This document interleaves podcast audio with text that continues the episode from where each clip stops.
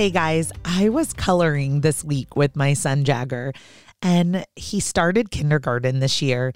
And I'll never forget the neurologist telling me that my child was going to be left handed because his right hand was not going to work. You see, Jagger suffered from a stroke at birth from lack of oxygen to the brain when he had a double nuchal cord, meaning the cord was wrapped around his neck two times. We didn't find out he had cerebral palsy until he was two years old. And in one of those first neurology appointments, they said, you know, he's never going to be an Olympic athlete and he's definitely going to be left handed because the left side brain injury affects the right side of the body. So for years, I would always put the crayon and the marker in both his left and his right hand, trying to get his brain to sort of wake up and utilize the right side of his body.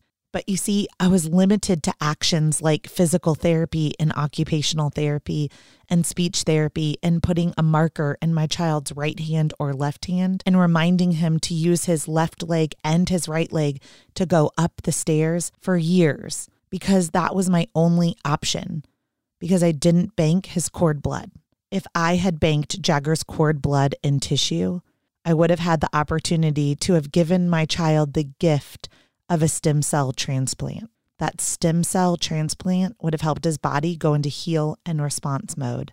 I could have paid $35 a month with Anja Health as an insurance policy in case my children had a birth injury or developed childhood leukemia, or as adults had diabetes or heart disease or liver disease, because cord blood and tissue banking and those stem cells are the future of science. Instead, I had to quit my job, take my child to lots of doctor's appointments, and utilize markers and crayons trading right hand and left hand to map a new neural pathway around where his brain was injured and was dysregulating the movements of his body.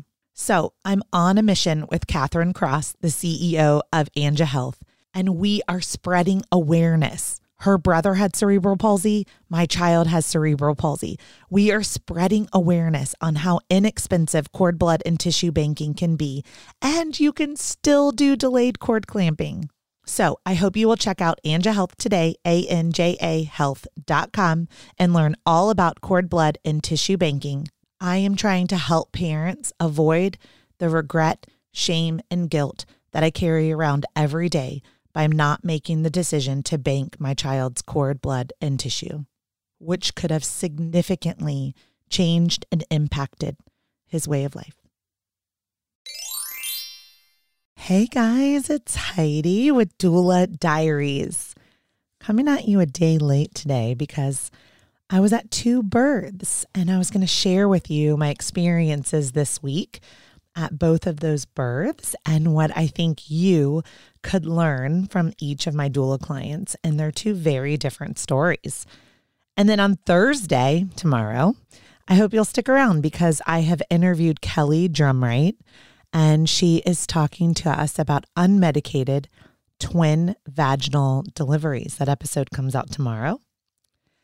And before we get started, I, I am recording this on January 19th. Birth Story Academy launches on February 1st, which means you have about 12 days to pre order Birth Story Academy for $99. So that's essentially about a $60 online childbirth education course. So I'm only doing it for a very short period of time to give all of you guys an opportunity to jump in using code Birth Story Podcast for 50% off. You're going to get a copy of the Birth Story Pregnancy Guidebook and Journal.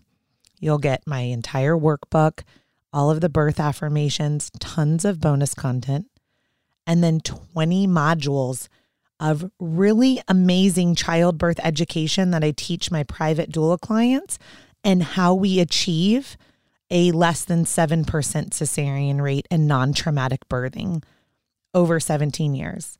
So, if you have taken a hospital course and you you're left feeling like what what in the world did I just learn?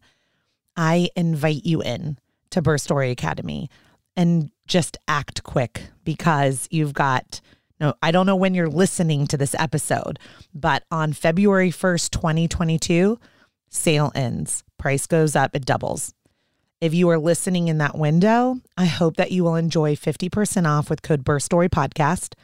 After February 1st, 2022, that pot that coupon goes back to being $5 off. Okay? So, I just want to be your teacher.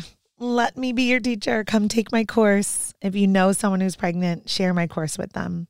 birthstory.com and use code birthstory podcast. All right, let's get started. So this week I had back to back births and it was so awesome because they were so different and I had a rest day in between.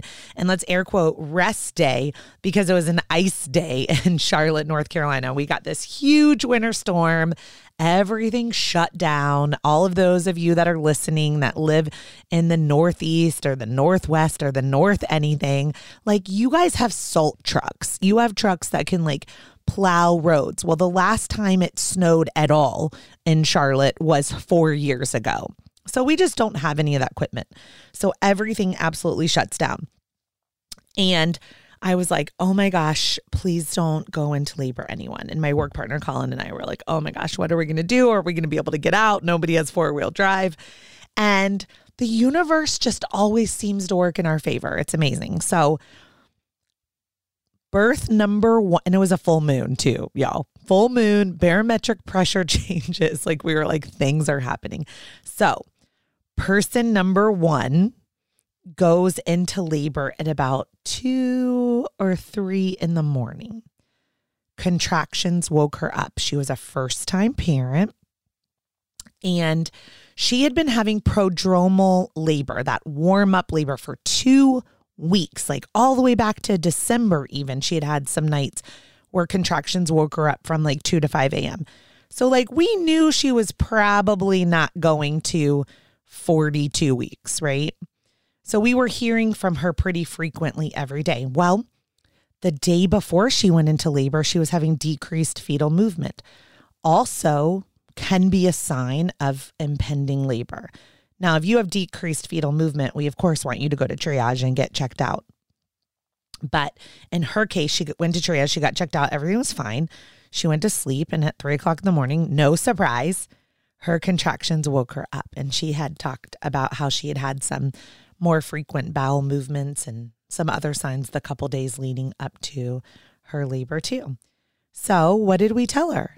The first thing Colin and I said was what we always say and we train you for 24 hours of labor for a first time birthing person on average. Go back to bed, ignore it. Okay. So she went back to sleep. They were pretty spaced out and she tried to sleep on and off through the night. And I didn't hear from her until about like eight o'clock in the morning. I reached out and was like, Hey, I don't want to wake you up, but like, can we check in? So she was awake and she said things had slowed down. Really normal, right? Like, like you're having some consistent contractions and then they slow down. This is spontaneous birthing, y'all. It's not like a Pitocin where it's like contraction, contraction, contraction, contraction. It is like some contractions, then they fade away. Eventually, if you were to graph them out, they get longer, stronger, and closer together. And I told this particular person, like, hey, they'll probably pick up when the sun goes down. Like, for whatever reason, circadian rhythm, melatonin, like, oh, nobody understands the true mechanism of action of what makes you go into labor. But my experience tells me the sun has something to do with it. So she started her birthing time in the middle of the night. It continued consistently throughout the day, but was like, you know, 10 minutes apart, 12 minutes apart, seven minutes apart. And we made a plan that when they became two to five minutes apart, I would meet them at their house. And, you know, she was still sending like emojis and lots of text messages, and we FaceTimed. And so I gave her a circuit to do. It was like, go do this for two hours, go take a bath, then go curb walk, then go, you know, do all the things. And when it's time, I'll come meet you. So, um, about 5 p.m., her partner called and said, Hey, things are picking up. You might want to head over. And I said, Okay. So I put her on FaceTime and then, um, she definitely had some good strong surges while I was on the phone with her and I was like, "Okay, let's let's get this going." I told her to go for a walk and then get in the bathtub. So when I arrived, she was in the bathtub and was ready to get out and do something else. So She went to the toilet and labored for a while. Then we went to the bed and I started doing my thing as a doula, which is opening her pelvis in unique ways and trying to get her baby to rotate and engage the pelvis and then get labor progress. So that looks different at every birth, but for hers, it looked like double hip squeezes, squats, exaggerated side lying releases, and then walking. I mean, you guys have heard me talk about walking a lot. Walking does not put you into labor. I saw this Instagram post yesterday that kind of made me upset because it's a really popular Instagram with like hundreds of thousands of followers. And it was like about walking to put you into labor. And I was like, and she's a nurse. And I was like, that's not science. like, like walking does not put you into labor. Walking progresses labor. So once my client got to about four minutes apart, lasting for about 60 seconds, I was like, okay, let's go walking. And I was like, we're going to walk until either your water breaks or your two minute apart contractions, or you're like, okay, this is really strong and I want to go to the hospital. Her vision, I want to talk about the birth vision with both of these births.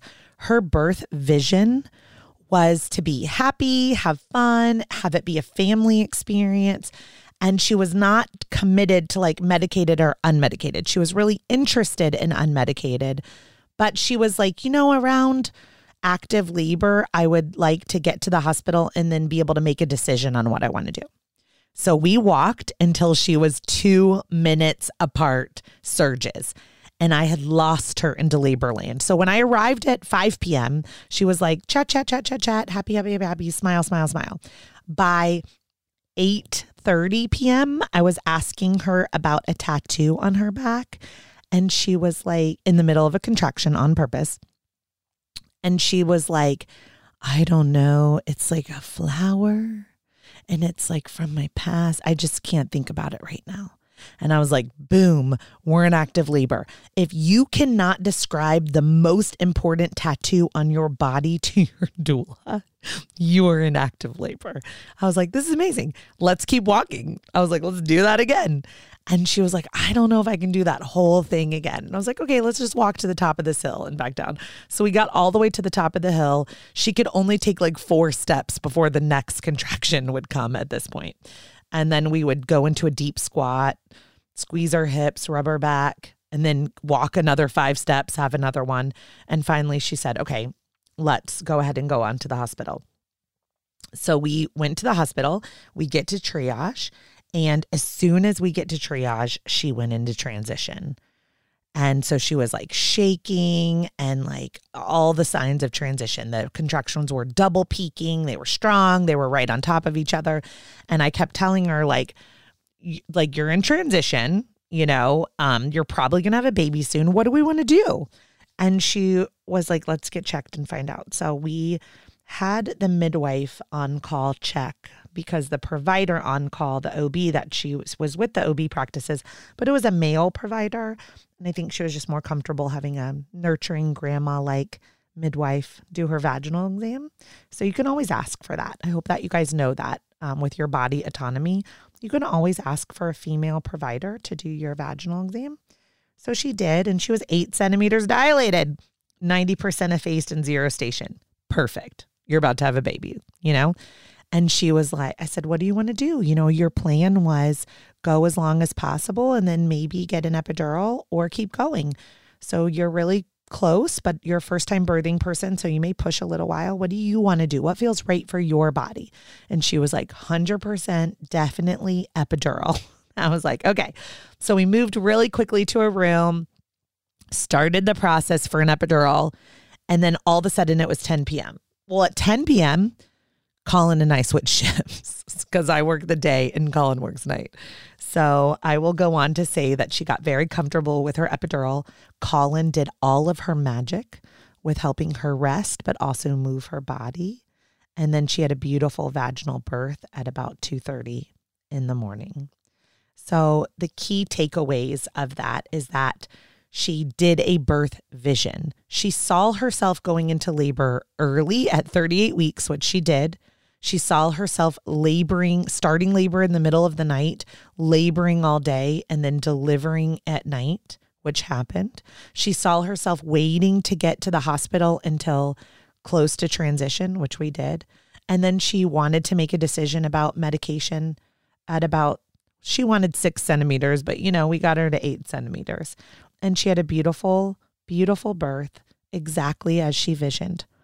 Now, isn't that great, y'all? It doesn't always go that way, right? Some of you are listening and are like, good for her. That wasn't my story, right?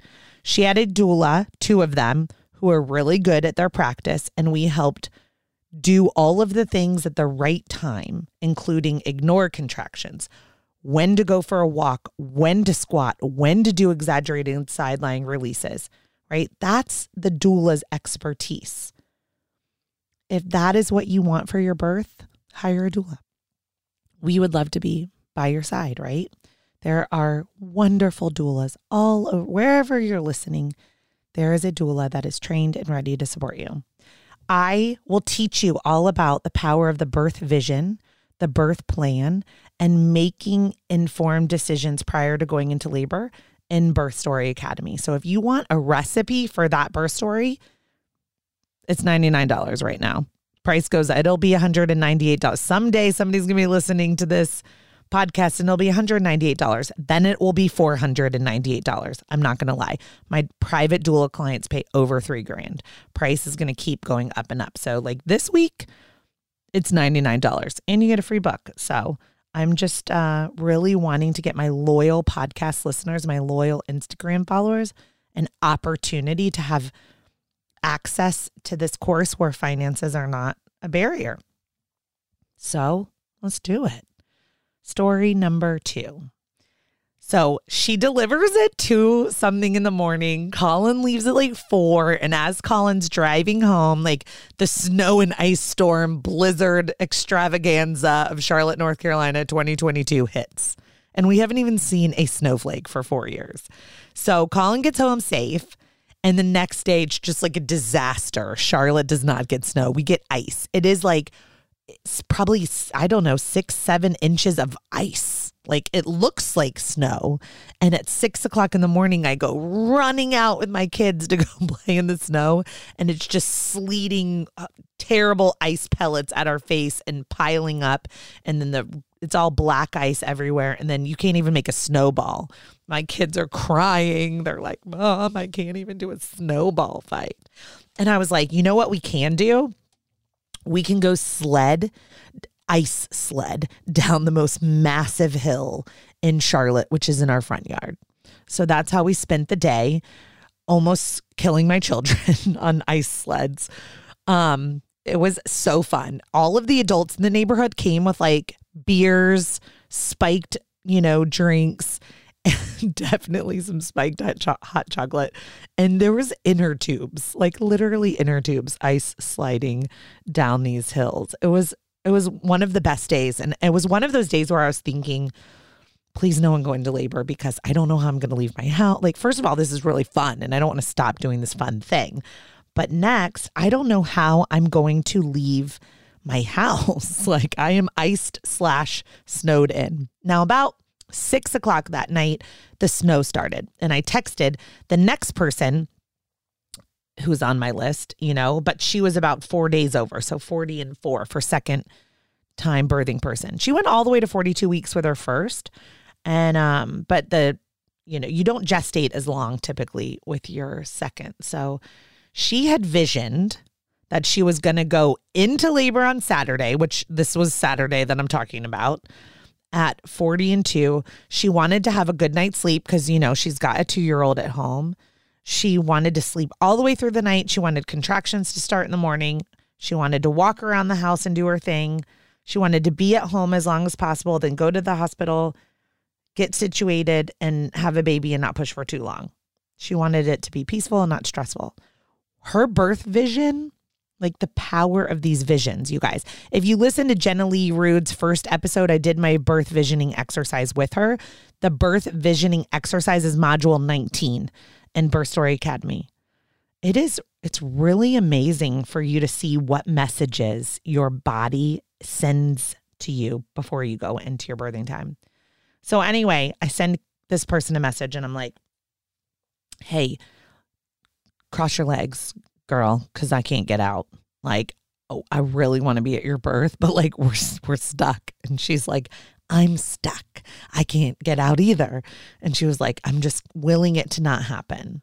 And so I was like, okay, well, at three o'clock in the morning, prom, premature rupture of the membranes. And for those of you that don't know that term, that means that your first sign of spontaneous labor is your water breaks. That TV moment, right? Except for it only happens 12 to 15% of the time. And it's usually when you're sleeping. so she's sound asleep. It wakes her up. Think about three o'clock in the morning.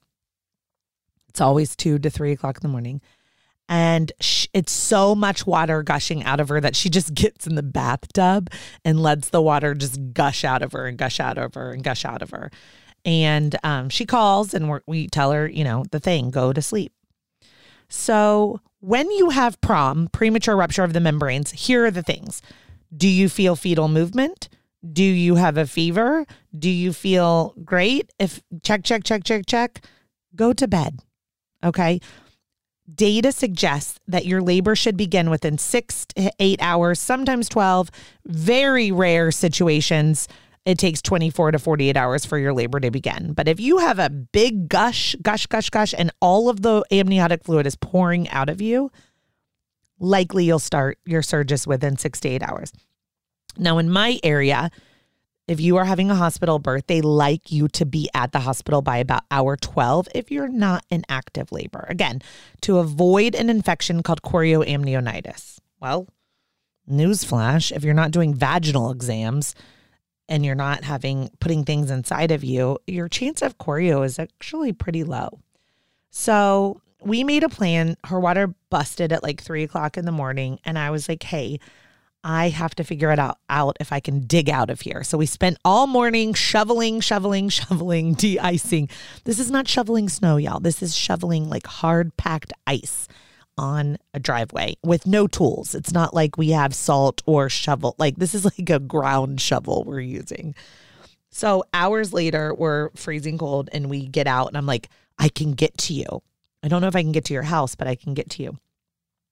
And um I was like, I'm going to come over and there are some things we recommend doing for an, a natural herbal push once your water breaks, if your body's like kind of slow to get with the program. Those things, this is not medical advice. Read my disclaimer on my website. Talk to your provider. Side note, we had a on speakerphone, we had a prenatal appointment with her provider where we talked about these things. Okay. So I get to her house with, you know, snow boots on and all the things. And she has castor oil, clary sage, red raspberry leaf tea, and um, some cotton root. Blue cohosh works too. Ready to go. Now, talk to your provider, your midwife, your OB, your doula also about these things. I can't tell you dosages or how much. I can just tell you what people do. So she did what's called the midwives brew. It's when you mix castor oil. I will say it was two ounces. She did two ounces of castor oil with lots of protein and something to just make it palatable so you can get it down because your body does not want to drink castor oil and she chugged it like a champ. It was amazing. And then she started taking some herbs, blue cohosh, and pumping 15 on, 15 off. And within two hours, she was in hard active labor, contracting every two minutes.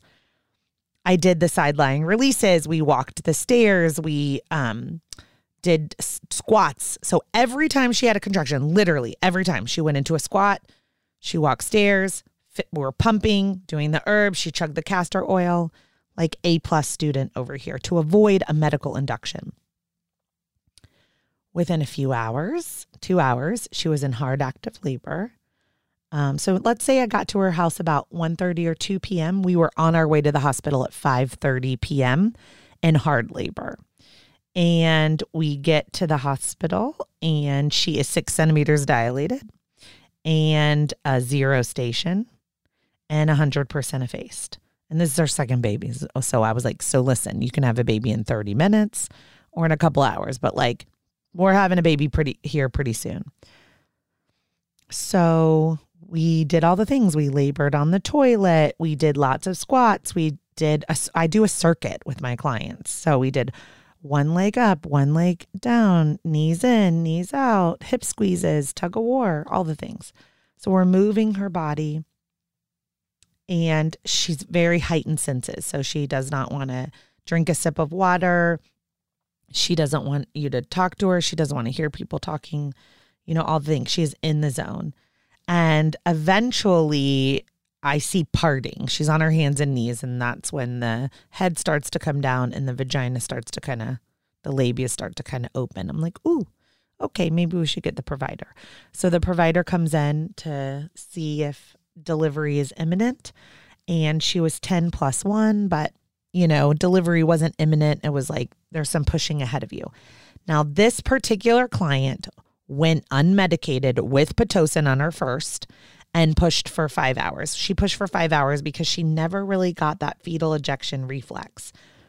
So it's hard. It was hard to tell when to push and when not to push. That's all she. She just did not want to push for five hours this time. So we pushed a little bit, and finally I said, "Are you pushing because we're telling you to push with the contraction, or are you feeling like is your body pushing without your permission?" And she's like, No, my body is not pushing without my permission. I am pushing because it feels good to push and the pressure feels good, but my I'm like making my body push. So we're like, okay, let's take a break. So she pushed with some and she didn't push with others. And we she was unmedicated, of course. So we got out of the bed and did lots of squats and lots of lunge pushing and like I said, lots of pushing with knees in and knees out and and the one place she hated was the toilet. Well, I kept reminding her on her first birth that toilet is where she she pushed and pushed and pushed and then when we finally pushed on the toilet, that's when she delivered her baby. So I was like, I think we need to go over to that toilet. And she's like, No, no, no, I hate the toilet. I'm like, Come, you hate the toilet for a reason because it moves your baby down. So I think she had three contractions on the toilet and everything changed. Now she was getting tired. She didn't want to keep pushing. She was scared she was going to push for five hours again. We kept reassuring her. And um, the provider came in and was like, listen, I do not have to check you, but I can see if you've made progress and if you should like and the provider was amazing. The the provider was a female OBGYN who's been practicing for 22 years. I hadn't worked with her in 15 years and I adored her. She said, I don't have to check you. Your body will eventually push your baby out without you pushing if you want this to go over faster, you can push with the contraction. Or you can let it go nice and slow and let your body ease your baby out. And she was like, No, I just want it over with. Please check me. So on um, her hands and knees, she gets checked. She's 40 plus two. Listen to me 40 plus two. That's how when she wanted to go into labor. she's she's 10 full, complete plus two. So she's moved from a plus one station to a plus two station, which means she's moved her baby significantly over the last hour. So the doctor was like, hey, you can push with all your might and get this over faster, or we can walk out of the room and you can let just breathe through the surges and let your body gently breathe your baby down. You guys, that's your choice, what you want to do for your body. And I love that this OBGYN honored that. And you know what she said? No, I want to push this baby out. I want to get this over with. So she is on her hands and knees on the bed, kind of leaning over the back of the bed, if you could envision that. And I have my rebozo. So I am standing in front of her at the head of the bed and I am pulling backwards towards the wall, and she's pulling against me, sinking down into a deep squat as she pushes the baby down. And it it took, I don't know, five pushes like that. I couldn't see anything because um, I was locked in, you know, making eye contact and playing tug of war with her. But all of a sudden, I saw the OB put her scrubs on, and I was like, oh, shit, we're about to have a baby. Great. Um, and probably on the fifth contraction, her baby emerged. And he was a perfectly beautiful baby boy. And it was such a wonderful birth. Everything on her birth vision came true. Everything on the first story's birth vision came true. I don't want to leave this episode and tell you that that's how it always is.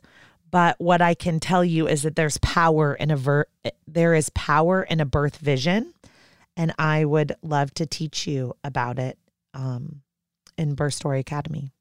So we have about 12 days for you to join for $99 before the price goes up. If you're listening to this episode after the price goes up, I'm sorry. It was still it's still an amazing deal. It's so cheap, even at double the price. So I hope you enjoyed these two stories. I hope you learned something about moving your body when you're unmedicated to push, even on a second time. She pushed for two hours on a second time, maybe 90 minutes on a second baby. Um, but the fact that she was unmedicated saved her from a a C section. I'll tell you that right now. That baby was having decelerations.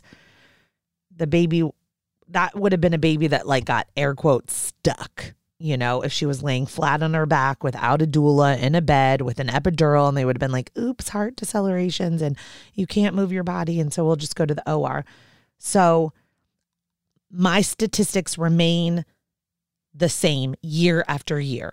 I have never in my whole career 17 years had a parent end in a cesarean section who was unmedicated with no interventions. It's crazy. It's not, though, right?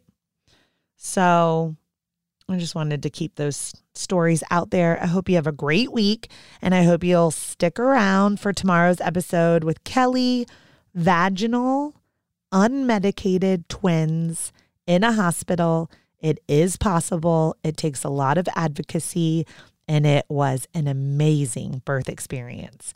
Hope you'll listen and share the episode with anyone you know who's pregnant with twins. All right, see you next week.